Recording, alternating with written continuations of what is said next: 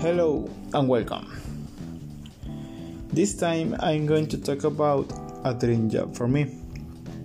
First of all, I am studying electric engineering. So, a dream job for me, considering my career is in a power plant, doing analysis of power systems and protection systems that involve the correct transmission of the energy to the city and industries.